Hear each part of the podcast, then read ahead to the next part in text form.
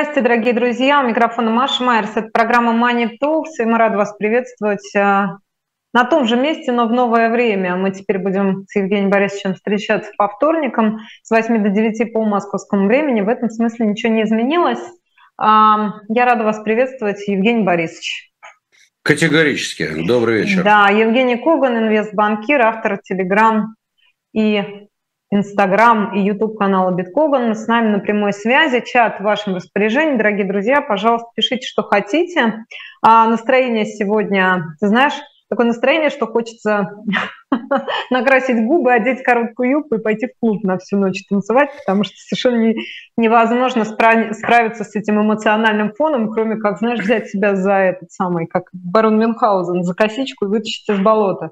Странно, странно. А... У меня, например, желания надеть короткую юбку, юбку нет. Э, да, ну ладно, мы тебе придумаем что-нибудь. Пожалуйста, пишите, как настроение, друзья. Вообще, это программа о финансах и инвестициях. Об этом сегодня тоже поговорим в какой-то степени. Ну, наверное, вы должны были привыкнуть. Но, может быть, у нас сегодня к нам подтянутся новые слушатели и зрители, например, те, кто с нетерпением ждет э, Екатерину Шульмана и Максима Курникова.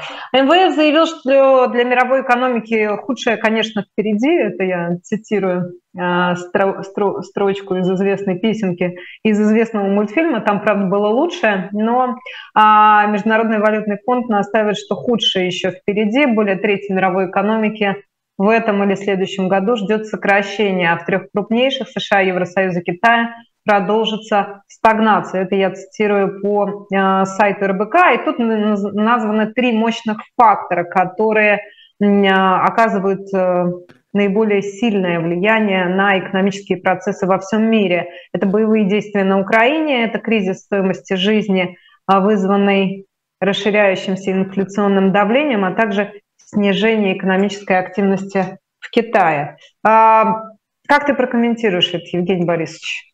Ну, и, и, и объяснишь свой неоправданный оптимизм? Нет, я не являюсь неоправданным оптимистом. Я в данном случае реалист. Вот. А что касается вот всех этих эм, идей насчет э, боевых действий на Украине, ну да, действительно, э, геополитика сегодня рулит, и она не прибавляет, не здоровья мировой экономики. Кризис стоимости жизни. Ну, смотри, в действительности, да, я вот разговаривал, например, с моим старшим сыном, живет в Канаде. Он мне рассказывает, пап, вот все стало дороже в два-три раза.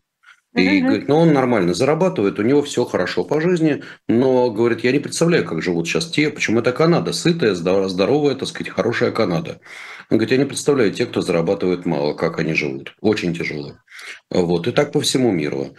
Э, соответственно, сокращение платежеспособного спроса, вот тебе рецессия. Все верно.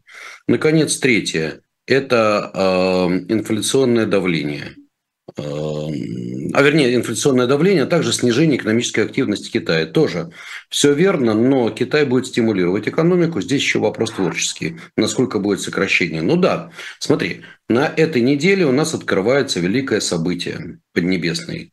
Новый съезд, э, чуть не сказал КПСС. Компартии ну, практически, Китая. да. Угу. Вот. И, соответственно, э, в данной ситуации Э, ну, китайцы, я думаю, будут стимулировать экономику, там им нужно сейчас показывать все, что угодно, так сказать, у них есть огромный внутренний спрос, несмотря ни на что, поэтому, ну да, у них, с одной стороны, проблемы и в девелопменте, и в других сферах, но я удивлен, знаешь чем? Я удивлен тем, что совершенно ничего не сказано про ситуацию с долгами. А в действительности мировой долг растет как на дрожжах. И я не буду говорить банальности про американский долг который уже достиг э, бабам всего 31 миллиард, э, извините, триллион долларов. Триллион. 31 триллион долларов. Долг государства Америки. Это без муниципальных образований. Угу. Вот, а ведь есть еще долг корпораций США, а ведь есть еще долг домохозяйств США. То есть долгами там все хорошо. Но это США. Пока доллар резервная валюта, все хорошо, можно печатать и, собственно говоря, обслуживать. Но проблема-то в том, что стоимость обслуживания, ого-го, как выросла. Ты прикинь, если, допустим, американцы выпускали долги еще недавно под, не знаю, там полпроцента, процент годовых, два процента годовых, там неважно, то сегодня рефинансирование долга при том, что трежеря уже десятилетние дают у нас почти 4 годовых, Так извини, пожалуйста. Вот тебе удвоение стоимости, а то и утроение по каким-то позициям стоимости обслуживания долга. Понятно, что не всего долга, но просто то, что рефинансируется, а рефинансироваться будет в этом году много. Вернее, в следующем году и, в, и через год. Будет очень много. Но это не все. Доллары всегда можно напечатать, и за государство Америки я в данном случае спокоен. А вот что с Европой? А там тоже очень серьезно растет стоимость обслуживания, потому что, например, вот еще недавно доходности немецких десятилеток были вообще в отрицательной зоне. А сейчас, извините, 2,4 годовых. А французские там уже к трем подходят. А что у нас с португальскими? Что с испанскими, которые там скоро 5 могут быть? А что с исландскими, которые, пардон, уж там к 6? Иначе говоря, стоимость обслуживания долгов возрастает. А учитывая, что у Греции долговая нагрузка более 200, это только у страны, более 200% от ВВП, вот как они будут это обслуживать, я не понимаю. Но и это еще не все. Смотри, государство в конце концов, ну, напечатают еще евро. Ладно, мы сейчас обсудим, кстати говоря, с тобой по поводу Нобелевских этих премий. Угу, напечатать, угу. не напечатать. спрошу, да. Да, угу. да, да. Рецепт понятен. Сейчас вертолет поднимаем, все разбрасываем денежки. Вот. Но главное это, это ведь домохозяйство. Как они будут справляться? А недвижка начала в Америке проседать. Дальше.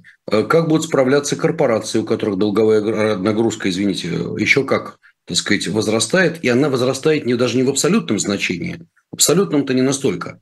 А понимаешь, для любого человека, который занимается анализом, у него один очень важный фактор – долг и беде. Ну, понятно, угу. размер долга, денежный поток свободный, который позволяет обслуживать. Я тебе как аналитик уже говорю. Да. Но для тебя ведь очень важный показатель. Ну, например, ты берешь кредиты в банке. И вот у тебя есть ковенанты, есть такое понятие. Ковенант – это некие показатели, пока ты внутри этих показателей, все хорошо. Смотрим на долг и беде. И беда – это грязная прибыль компании. А, долг EBDO компании, например, 2. Был год назад. Ну, ничего, и беда нормальная. То есть, долг всего в два раза превышал ебеду. Долг обычно растянут там на долгие годы. То есть, стоимость обслуживания, стоимость обслуживания при низких ставках небольшая. А теперь представь себе, Машенька, ситуацию, когда бах-трах, у тебя резко падают доходы компании, сокращаются обороты, сокращается поступление, выручка, и у тебя уже ебеда там сократилась два раза. И у тебя бах-трах, долг и беде, например, 4, а то и 5, а то и 6. А ты знаешь, что уже больше трех банки косятся.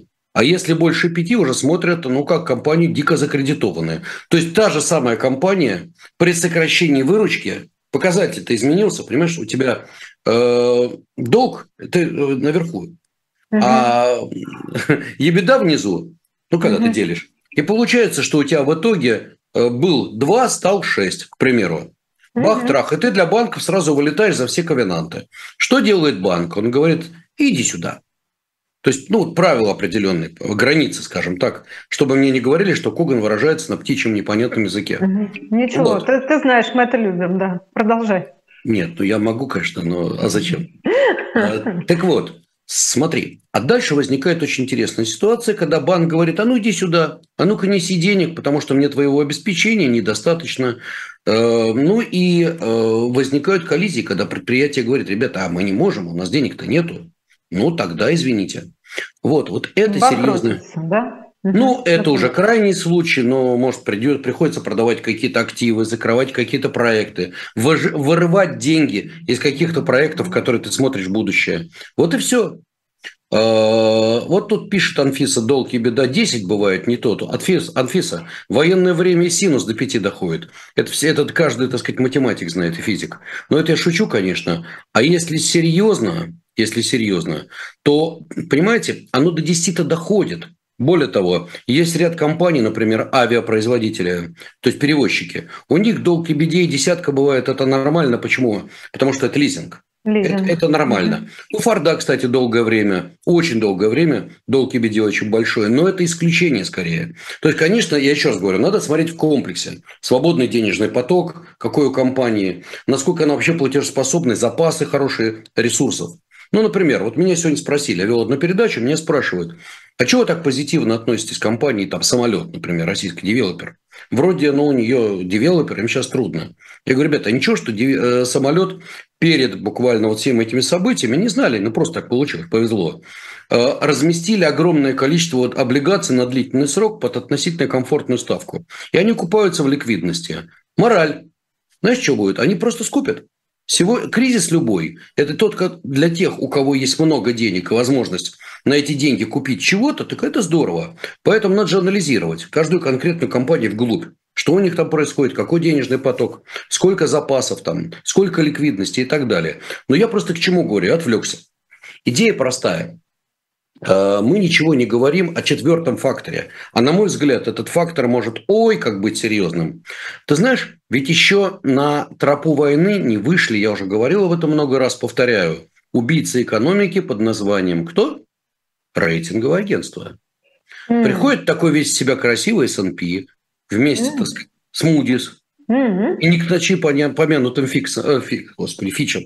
И говорят, ребятки дорогие, а ну-ка посмотрим, например, на компанию АБВГДейка. Хорошая такая корпорация, все здорово. Что-то, не, знаешь, как из того анекдота, что-то они мне не нравятся.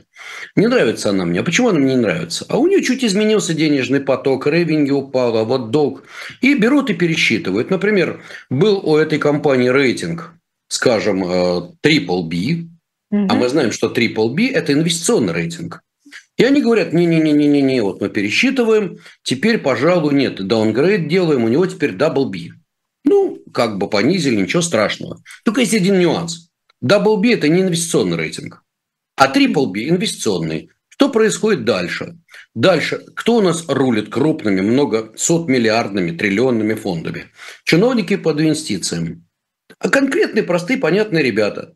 Знаешь, такие гарвардские хлопцы которые четко обучены. Не инвестиционный грейд. Что это значит? А у них декларация написана только инвестиционный грейд. Угу. И на кнопку нажимаем «Продать чертовой матери». Что происходит с долгами компаний, которые понизили рейтинг? Они у-у, падают, акции падают, начинаются маржин колы у инвесторов, ну и так далее. Вот пошло-поехало, понимаешь? И казалось бы, ну что случилось? Ну, S&P там пересмотрел рейтинг, там понизил. Фич там чуть-чуть постарался, там где-то этот сам Мудис постарался.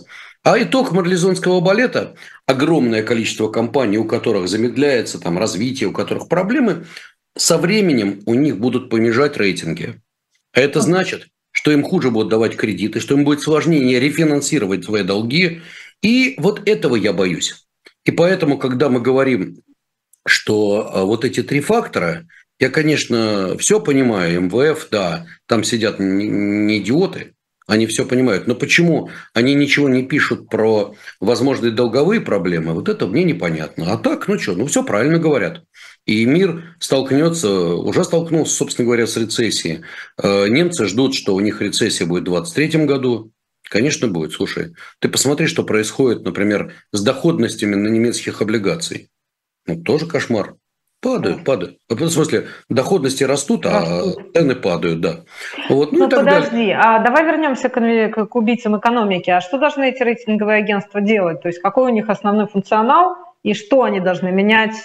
А, методы подсчета или что? Они же выполняют ровно ту работу, которая, в общем, которую и должны. Или как? Как да это устроено? Нет, нет, нет. Какая они... здесь может быть системное переосмысление того, как вообще этот рынок устроен? А, нет, смотри. Значит, тут все очень просто. Рейтинговые агентства им потому и доверяют то, что они не врут. Да.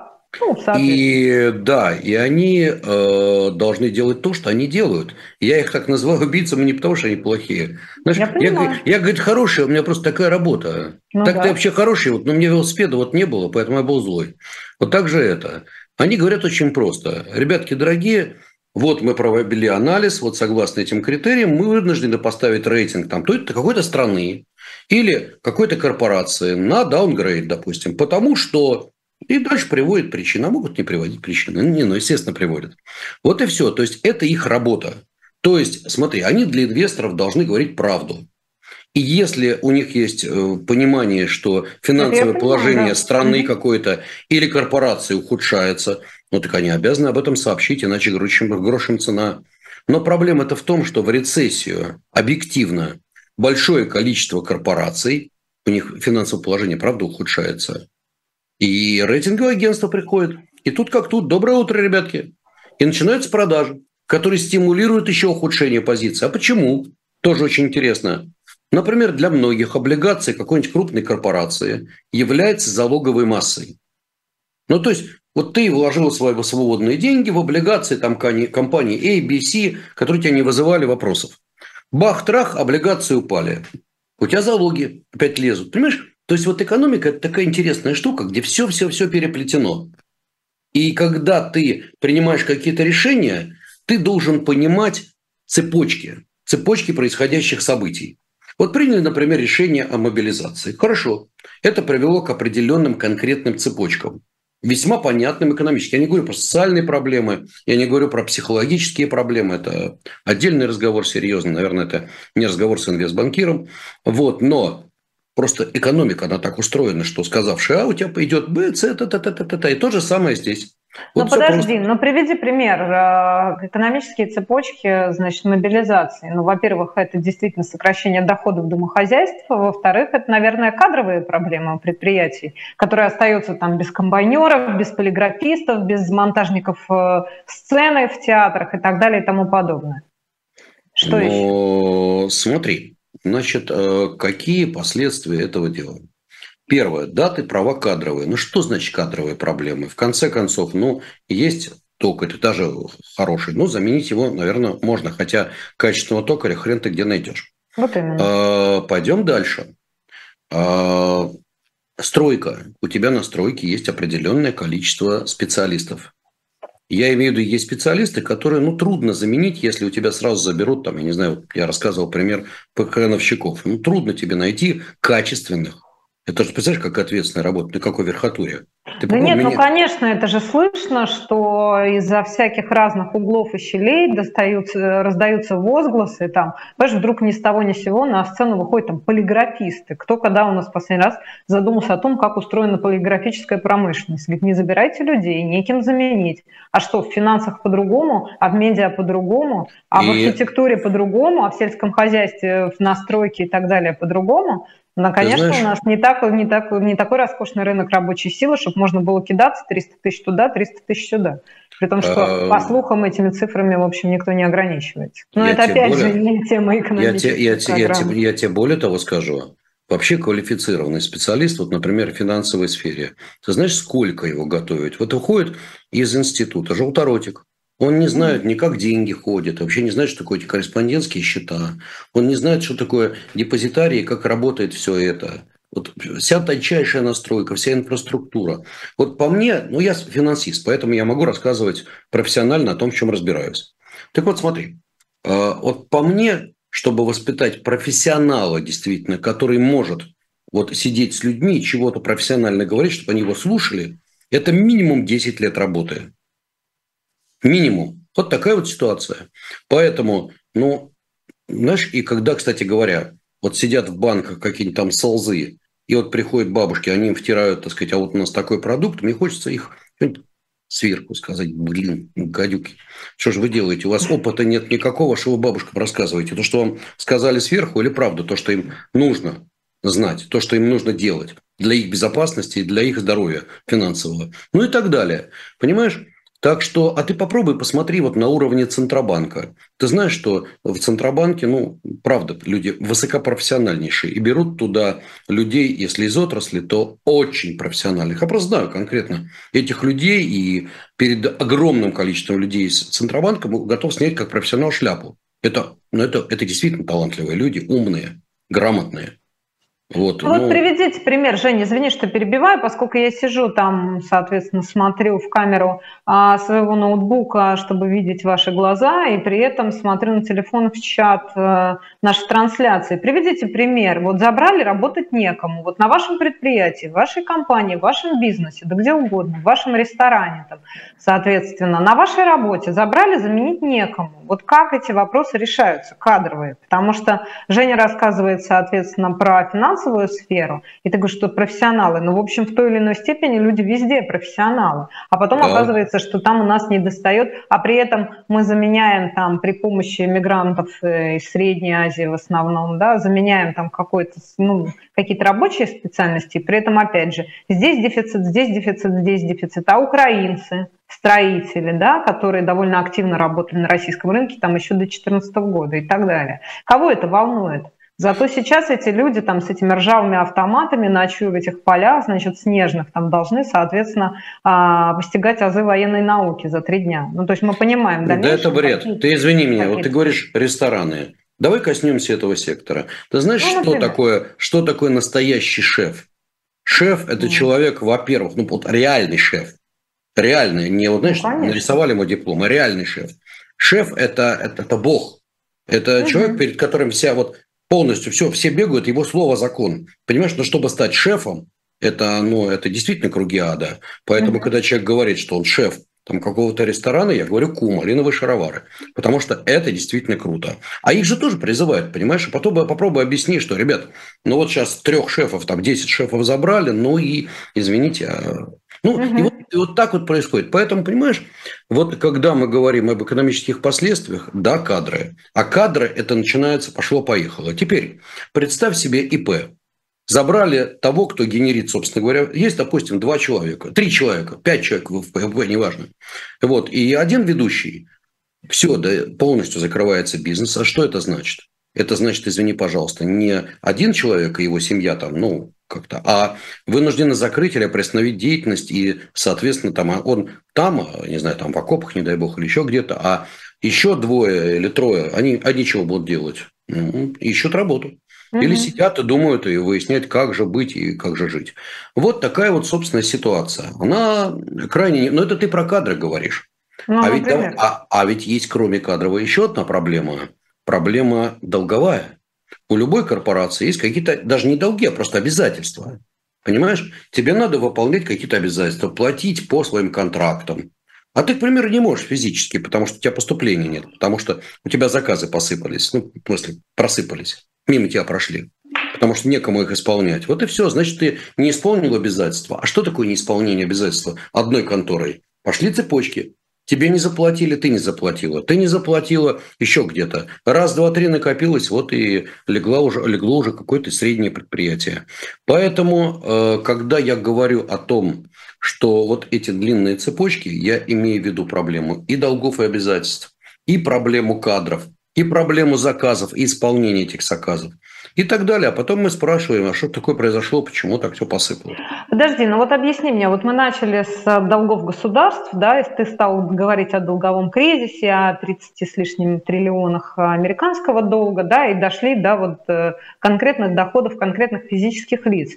Объясни просто, как это вот, как это устроено totally, да, как это в целом устроено, когда все всем должны, и долги только растут, растут, растут. Какой принцип заложен вообще в это экономически, и как эта ситуация должна должна разрешиться рано или поздно. Что произойдет с физическим лицом, мы можем себе представить. Банкротство, голод, смерть, нищета – это все понятно. А как это устроено? Ведь фактически на этом держится весь современный мир.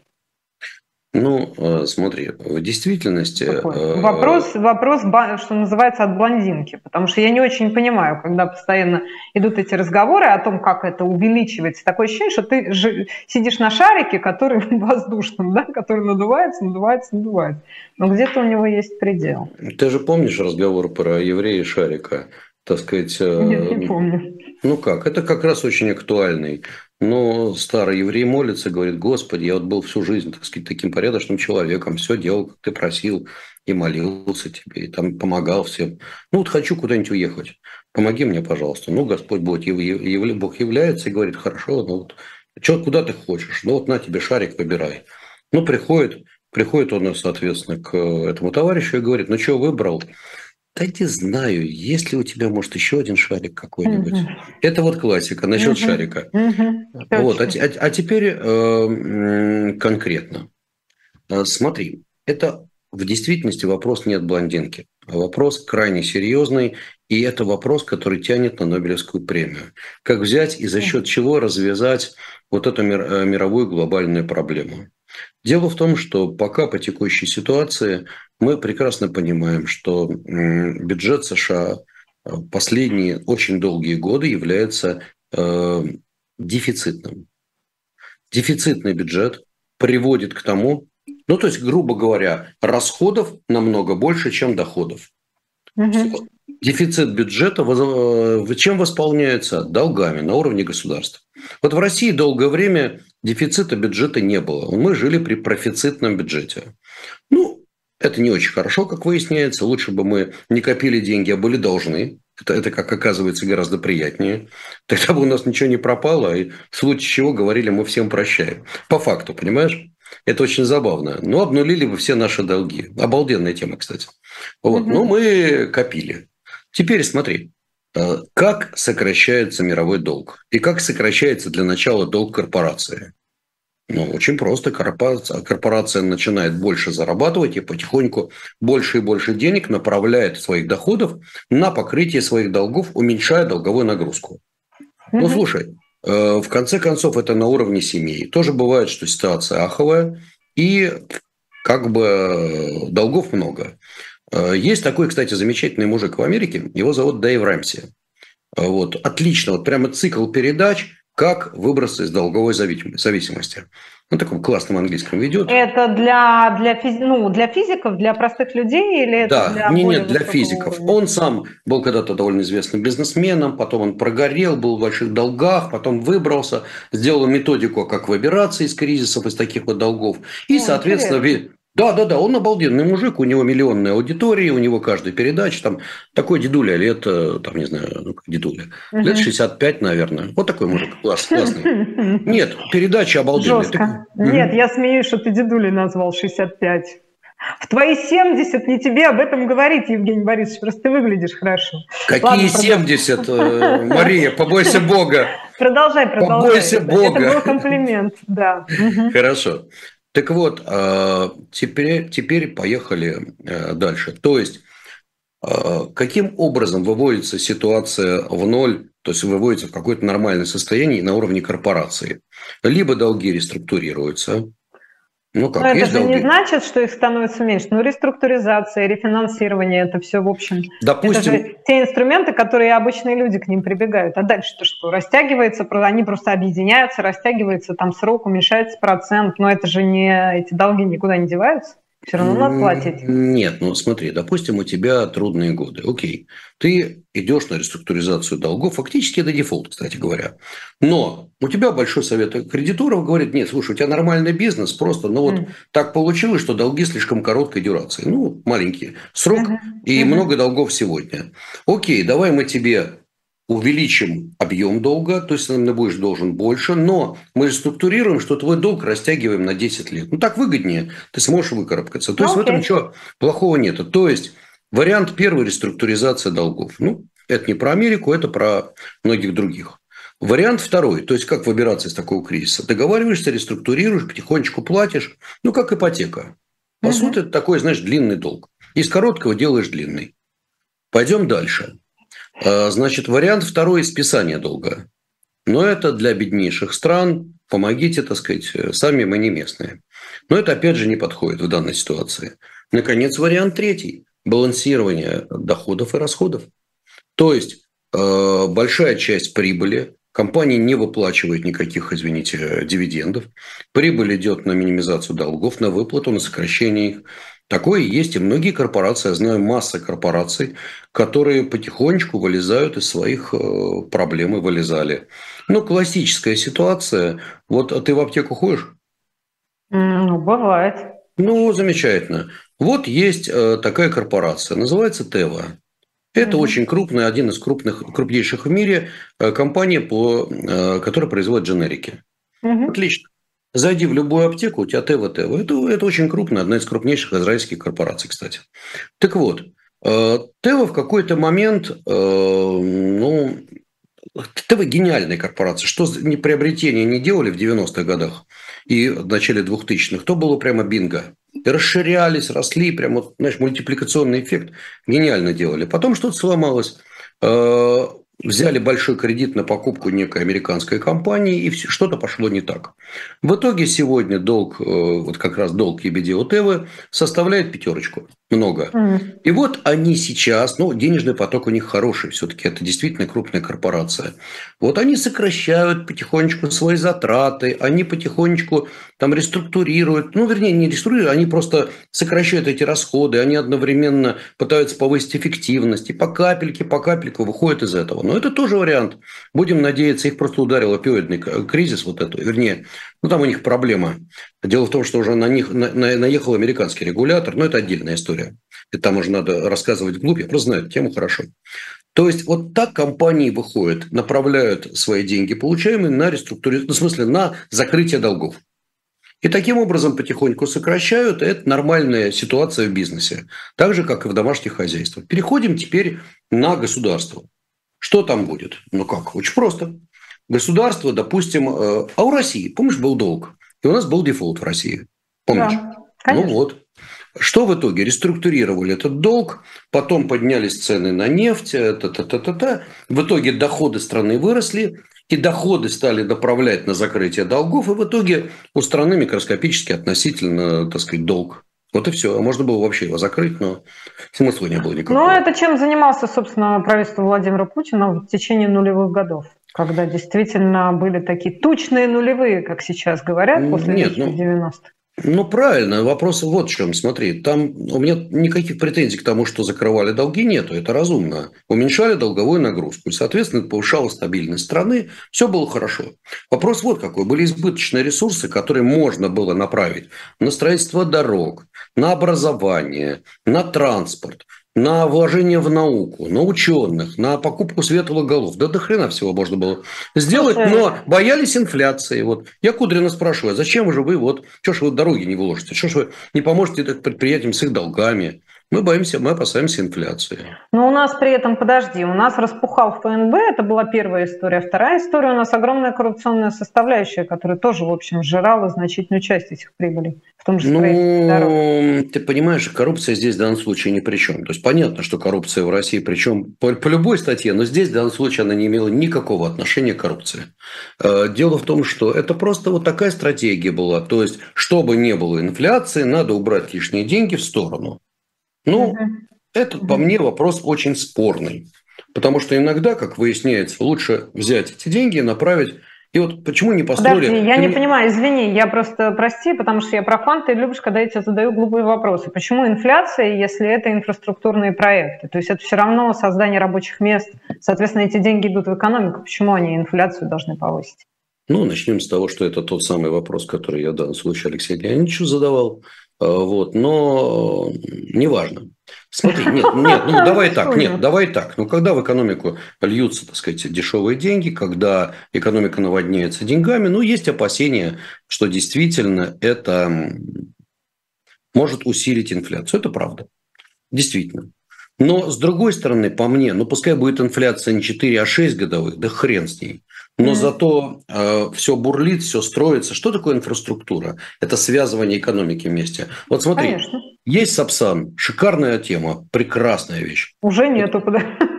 Почему нет? Еще, еще пока есть. Ну, ну там никак... санкции, то все поломается. Не, не, ну, не, ну, тьфу, ну не важно, да. Хорошо. ну так вот, реально 4 да. часа Москва, Питер, Питер, Москва, 4. Да, Ты понятно, это метнуться. раскручивает колесо, соответственно, ну, конечно. больше ездят, больше потребляют и пьют шампанское в вагоне в ресторане и далее. Ну, при чем здесь и это? Делают важно... бизнес. Да нет, ну конечно. я понимаю тебя, я иронизирую. Ну, понятно, то есть это э, стимулирует деловую активность. Есть дорога, есть возможность доехать, есть быстрый удобный поезд и так далее, и так далее. Начинаем. Как стройка провоцирует вот это все, весь этот малый средний бизнес, которыми начинают... Ну, разумеется, разумеется. Инфраструктурные проекты и девелоперские Разумеется. Проекты. А потом не забывай, а потом не забывай, ну, дорога, кстати, где у нас там дорога Москва-Питер скоростная? А? Ау? Где она? Вот там, куда она идет сейчас? Солнечногорск, может, чуть дальше там. А где полностью стопроцентная дорога? Я что-то не помню, чтобы она до сих пор была построена. И это после тучных годов. Вот я говорю, почему даже этого не было сделано? Ну, а ведь ты же понимаешь, когда идет такая дорога, у тебя сразу вовлекается несколько областей. У тебя тут же ну, и ресторанчики, и э, мотели, и какая-то инфраструктура, и туризм. Угу. Сел угу. на машину, вот там на, скоростной дороге через два часа ты уже за 200 там, километров рыбу ловишь. И вот пошло-поехало. Понимаешь? Это же связывание воедино, инфраструктура, она, это основа всего. Поэтому я говорю, ну, что об этом рассказывать сейчас? Очень грустно. Так вот, я говорю о следующем. Мы с тобой говорили о долгах. Вот как можно сокращать долги? Направлять прибыли на сокращение долга. Что у нас идет сейчас и шло долгое время? Прибыли корпораций направляли на дивиденды, на, ну, в принципе, они вправе, но только не смотрели долги, это потом. Как наоборот, надо брать побольше. Вот такая, собственно, ситуация. Ну, а на уровне государств вот, эти, вот, вот эта политика разбрасывания денег и роста балансов, ну, в итоге вот приплыли. Так, давай-ка приплывем к Нобелевской премии по экономике. Я видела в твоем телеграм-канале достаточно критический, резкий пост относительно Бен Бернанки. И а, если я правильно поняла, то ты как раз возлагаешь ответственность на него и на тех людей, которые, ну, которых он олицетворял, да, возглавлял ФРС, возглавлял, правильно? Я же ничего не путаю. Абсолютно. Соответственно, за те решения, которые принимались, и а, как раз увеличение долговой нагрузки – это его рук дело. Вот объясни, как это работает и за что премию это дали. Все говорят хорошо, а Коган говорит плохо. Да нет, ну слушай, э, да, говорит, ты знаешь, опять Давай, покритикуй могу... Нобелевский комитет, нам надо ставки повышать в нашей программе, мы же не просто так тут сидим. Ну Правда да, же? я вспоминаю старый хулиганский анекдот. Не пойму, говорит, я вас, Петровых. Она говорит, хорошо, он говорит нехорошо. Вот это и мы стоим да. пора. Да. Так вот, э, ты понимаешь, какая штука? Что придумал Бен Бернанке? Ну, собственно, это не он придумал, но он воплотил. Он воплотил во всей своей красе принцип пинания банки. То есть перекинем проблемы на будущее поколение. Что там проблемы? Да, там э, надо выкупить долги, надо сделать Quantitative easing, иначе говоря, количественное смягчение. Ну, сейчас сделаем. Что такое количественное смягчение? Рассказываю. Это очень просто. А, вернее, это очень такая, знаешь, вот понятная вещь. У бюджета не хватает денег. С другой стороны, есть проблемы на рынках. И рынки начинают там, плакать, грубо говоря, возникает кризис ликвидности и так далее. Приходит Федеральная резервная система и говорит, ребята, все нормально, мы сейчас все выкупим. И выкупаем на, на свой собственный баланс долги с рынка, предоставляя угу. рынкам что? Ликвидность. Ликвидность, денежку. То есть, допустим, э, долги стран упали, ну, в данном случае Америки, в цене упали, выросли доходности. Они начинают резко их покупать, таким образом, что доходности снижаются, цены растут, и они делают очень низкие процентные ставки. То есть, в хозяйстве становится дешевый кредит, дешевые деньги. То есть, на свой баланс. А что такое на свой баланс? Они взяли, напечатали, грубо говоря, деньги и взяли эти, они же не, они их просто произвели. Потому что долги Америки готовы все покупать, это выгодно, это интересно, это надежно, ну типа. Вот таким вот образом. То есть таким образом Федеральная резервная система стала кредитором последней инстанции. Все бы ничего, только есть одна проблема – наводнение деньгами. Ну, мы расплатились за это э, инфляцией, от которой сейчас все плачут. Тема номер два. Какими деньгами финансируется бюджет США долгое время? Вот частично этими напечатанными. То есть заплатить всем американским военным, там, пожарным, там, я не знаю кто. Вот всем госслужащим напечатанными деньгами. Вот эта идея простая. Ну, спасти экономики спасти, спасти экономику, выкупив все эти долги. И Министерство финансов выпускает долговые обязательства, которые рынок явно не переварит. Рынок их ну, просто просядут цены.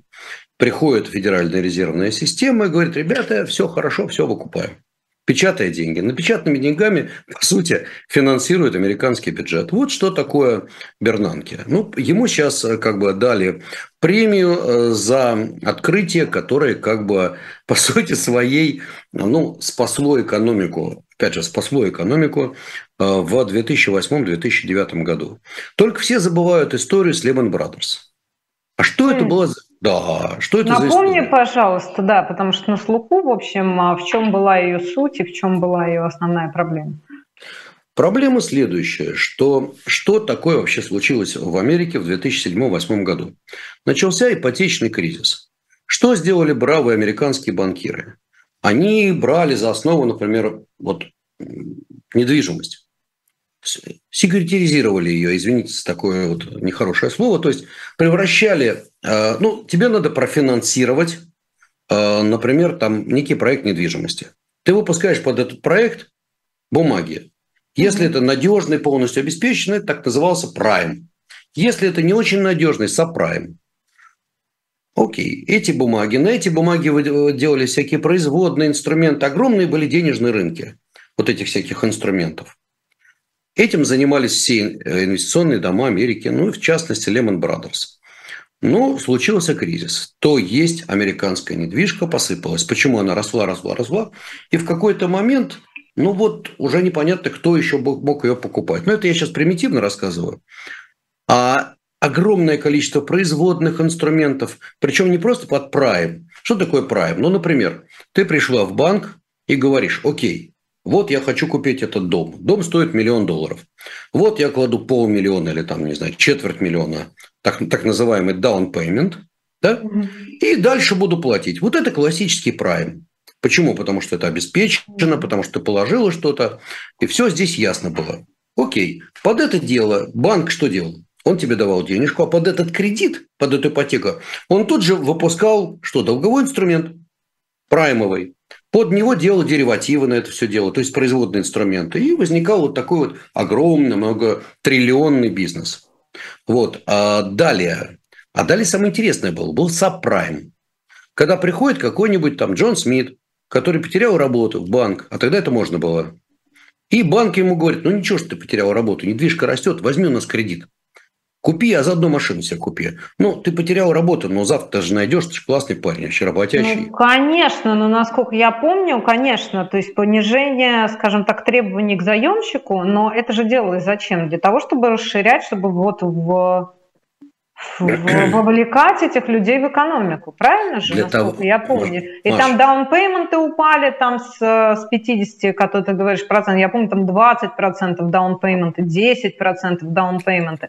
То есть, конечно. Маш, доходило можно... до 5, доходило до, я говорю, как синус в войну до 5 доходил, так это здесь ну, до, до нуля. Маш, до нуля доходило. Ну, конечно. Мне. А цель, цель-то какая? Вовлечь как можно больше людей в экономику, раздувался таким образом этот кредитный пузырь. Ну, Маша, Машенька, это ты хочешь счастливить этот мир, говоря о вкладе в экономику. Американскими банкирами, прости, э, руководствовалось элементарное и благородное чувство жадности. Так. И не надо от этого отходить. Они с этого всего зарабатывали, потому что банкиры имели со всего бонусы и прочее, прочее, прочее. Ну вот вся эта пирамидочка сказала в 2008 году Йог. Теперь что и первый, кто обратился вот за помощью, когда затрещало, ну не первый в действительности, там еще был Берн Стернс, там много чего было. Вот это мы сейчас все уже забываем. Так вот, был Лемон Брадерс, который пришел, в частности, это все обсуждалось на очень большом уровне, который пришел, в частности, к руководству американскому, там, финансовому, и сказал, ребята, спасайте.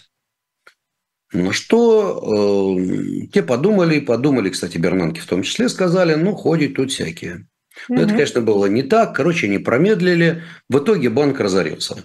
Можно было влить в этот банк несколько десятков, может быть, там, под сотню миллиардов долларов. Да, это очень много, но спасти. Проблема в том, что скупой платит дважды. Спася этот банк и, соответственно, мировую экономику от этого шока. А ведь что такое крупный, действительно крупный инвестиционный банк?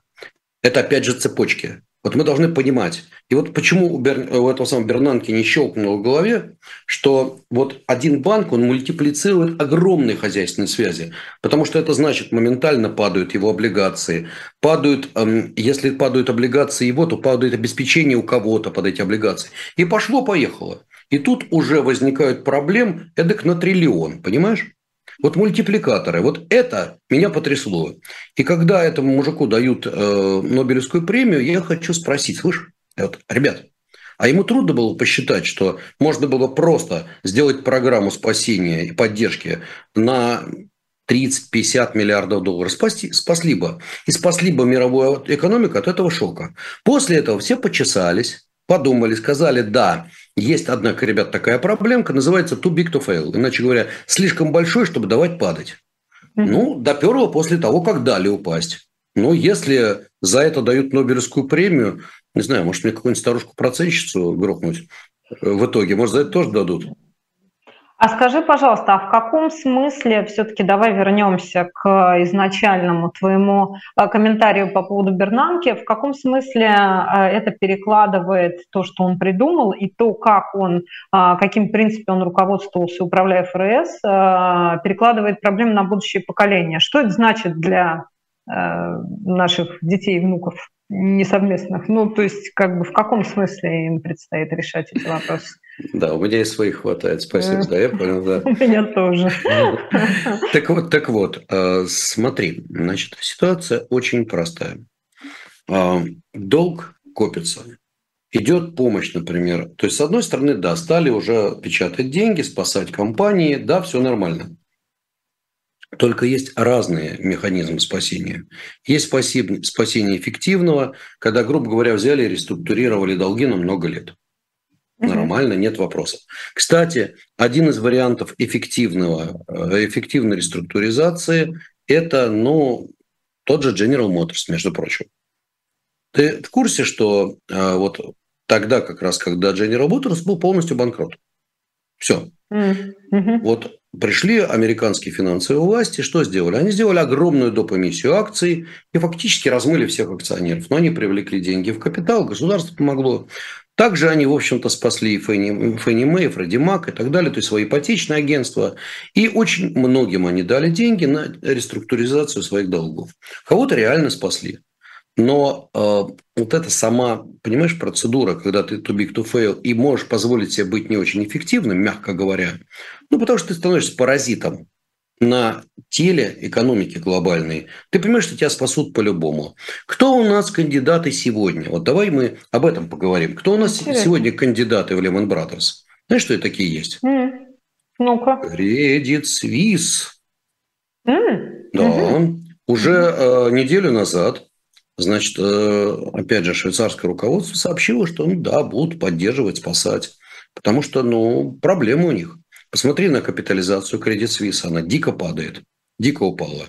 А, она упала, по-моему, раз в 5 или в 6 за последнее время.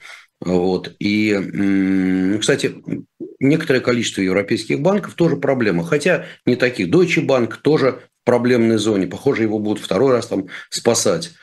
А, но опять же научились с тех пор, что лучше таких гигантов спасать, потому что ты же понимаешь, что падение Deutsche Bank приведет к обвалу немецкой экономики и за ней европейской экономики. Поэтому никуда не денется, спасут.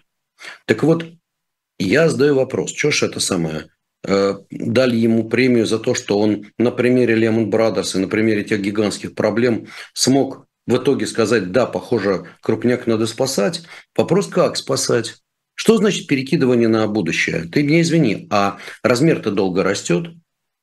Э, крупные, скажем, американские автомобильные концерны, они сумели потом там, свои долги отдать, там, так же, как крупнейшие корпорации. Ситибанк, кстати говоря, тоже спасали, но в итоге он все долги потихонечку вернул государству. Угу. Вот это эффективное спасение. Скажи, вот. а у нас просто остается пару минут до конца программы. А в российской экономике как эти схемы, насколько они применимы к тому, что у нас происходит? Как это у нас прям... спасают крупники, крупники, также санируют все эти банки. Насколько это вот разумно с экономической точки зрения? Это безусловно разумно. Это безусловно разумно. И у нас, ты меня извини, но в 2008 году реально спасали реально спасали там крупные корпорации, помогали им. Другое дело, что я задаю вопрос, а что ж э, мелочи-то не помогли? Вот их, им как раз проще было, они всегда отдают. Мелкие вот всегда отдают, а крупняк там начинает уже договариваться. Но в принципе, слушай, спасали, потом они через налоги отдавали, еще как-то отдавали.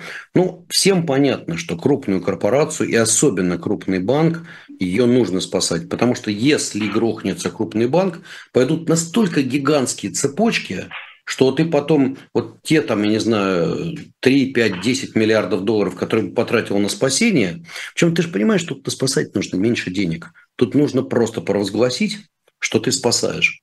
Э, вербальные здесь интервенции еще более важны. Потому что когда знают, да, никто не помогал мелким, это правда, Татьяна вот говорит, абсолютно правда. И вот это была проблема.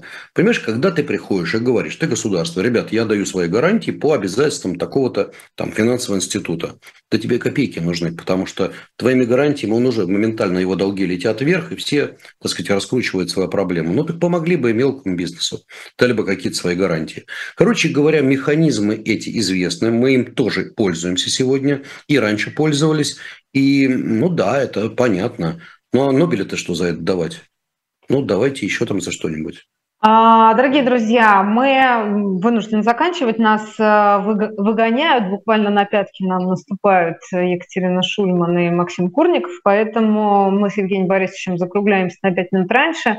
Я напомню, что наша программа называется «Манитокс», и теперь мы выходим по вторникам с 8 до 9 по московскому времени. Спасибо большое, Жень, и да, до следующей встречи. Берегите себя, будьте здоровы. Друзья, всего доброго, хорошего вечера. До свидания.